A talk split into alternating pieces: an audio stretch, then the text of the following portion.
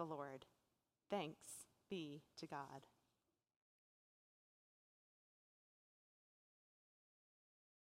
After my first year of seminary in Chicago, I moved by myself to Grand Teton National Park in Wyoming.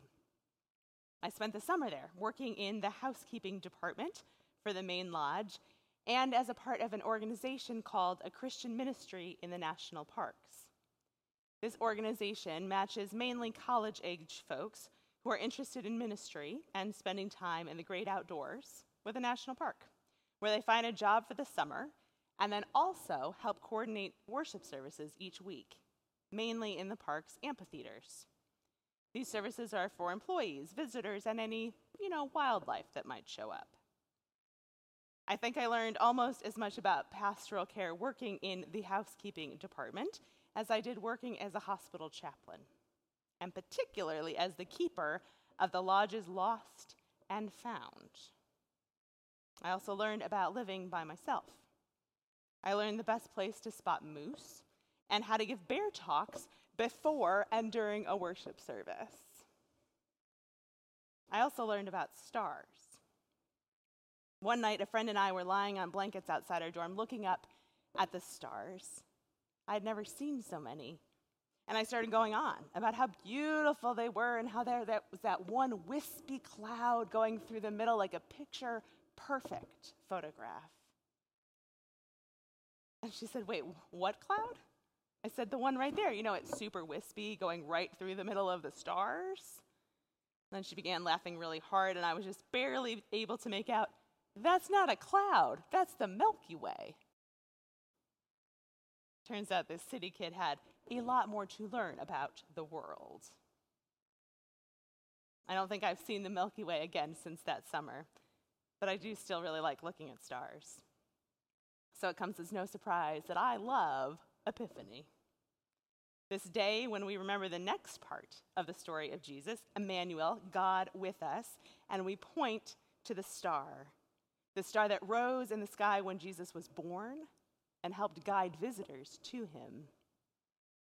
The Presbyterian Church USA explains Epiphany in this way Epiphany is the celebration of God's manifestation or self revelation to the world in Jesus Christ. In particular, we celebrate the revelation of God's promise and purpose to the nations of the world as the Magi came from the east to worship the Christ child, and God's covenant of grace is extended to all who believe the good news of Christ Jesus. The symbolism of light is important not only because of the star that guided the Magi but as it relates to the bright dawning of God's self revelation in Christ. The bright dawning of God's self revelation in Christ. Well, I'm sure that you remember December 21st, 2020, the day the world would be able to see the Christmas star. It actually wasn't a star at all, it was a great conjunction which doesn't sound nearly so good. But a great conjunction is two planets, Jupiter and Saturn, aligned in such a way that from our vantage point on Earth, they appeared to come together to form a bright star on the horizon. As NASA explained, it's been nearly 400 years since these planets crossed so close to each other in the sky, and nearly 800 years since the alignment of Saturn and Jupiter occurred at night, as it would for 2020, allowing nearly everyone around the world to witness this great conjunction. Nearly everyone around the world, but none of us in northeastern Ohio, as it was cloudy.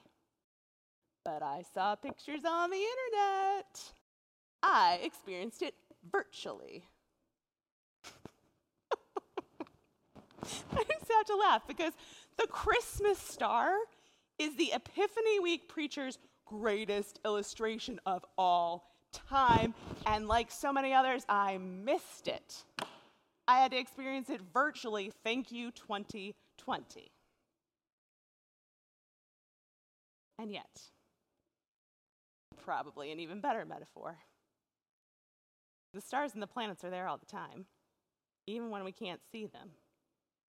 We can't see them because of light pollution or clouds or it's daylight, but they're still there.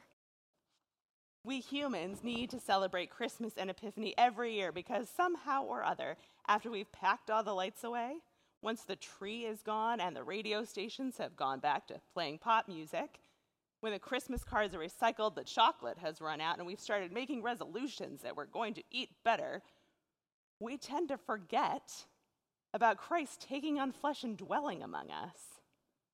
We tend to forget that there was even a star for us to follow. And yet, that moment when we start forgetting, that moment is actually just the beginning of the story. Now, hopefully, you received an envelope in the mail with a gold star. There's been a lot going on for the post office, so you might not have gotten it yet. So give me a call or an email, and I will send you one. This star will have on it a word, which is your star word for the coming year. This is a newer prayer practice in churches all over the world. It's a practice that invites curiosity, observation, and reflection. These words were chosen at random and may or may not make sense in your life or the life of your family at this very moment, making it also a practice of receiving, trusting, and letting go of control. This year, I received the word pursue. I mean, seems like a good word, but I have no idea what that means for me right now. Except that I can already kind of sense that it's going to pull me in from the sidelines. Pursue is a real active word, right? You can't just sit around being passive if you're pursuing someone or something. I really hope I can still take naps while I'm pursuing, but regardless, this is my word for the year. My word to sit with and follow and pray about and listen to and notice the ways that God is calling to me in this moment, in this time. The ways in which Jesus lives in the situations it will alert me to and lead me toward. I'm confident that I won't be able to figure out all the things about this word alone. I'm going to need your help. And I'm going to need the help of my kids, and the grocery store cashiers, and customer service representatives, and kindergarten teachers, and postal workers, and I don't even know who else. Epiphany reminds us that when we go looking for God, when we see the star and we start to follow it, what we find never seems to be quite what we thought we were looking for. Time and again, Jesus surprises us by showing up in unusual places. Time and again, Jesus surprises us by the people he loves and the ways in which that love is expressed. Time and again, Jesus surprises us by offering us grace upon grace upon grace. We are God's children, you and me, all of us. And we need all sorts of experiences to hear, to see, to taste, smell, and touch, and understand God's presence in our lives and Christ's love for us. We need tangible stories and beautiful words. We need each other. We need each other to understand and interpret God's call over Herod's commands. And we need each other on the journey over field and fountain, moor and mountain, as we follow that yonder star. So, as we leave 2020 behind and enter into 2021, may these words ring true from Jan Richardson's blessing the map you make for yourself. You have looked at so many doors with longing, wondering if your life lay on the other side. For today, choose the door that opens to the inside. Travel the most ancient way of all, the path that leads you to the center of your life. No map, but the one you make yourself. No provision, but what you already carry, and the grace that comes to those who walk the pilgrim's way. Speak this blessing as you set out and watch how your rhythm slows, the cadence of the road drawing you into the pace that is your own. Eat when hungry, Rest when tired. Listen to your dreamings. Welcome detours as doors deeper in. Pray for protection. Ask for guidance. Offer gladness for the gifts that come and then let them go.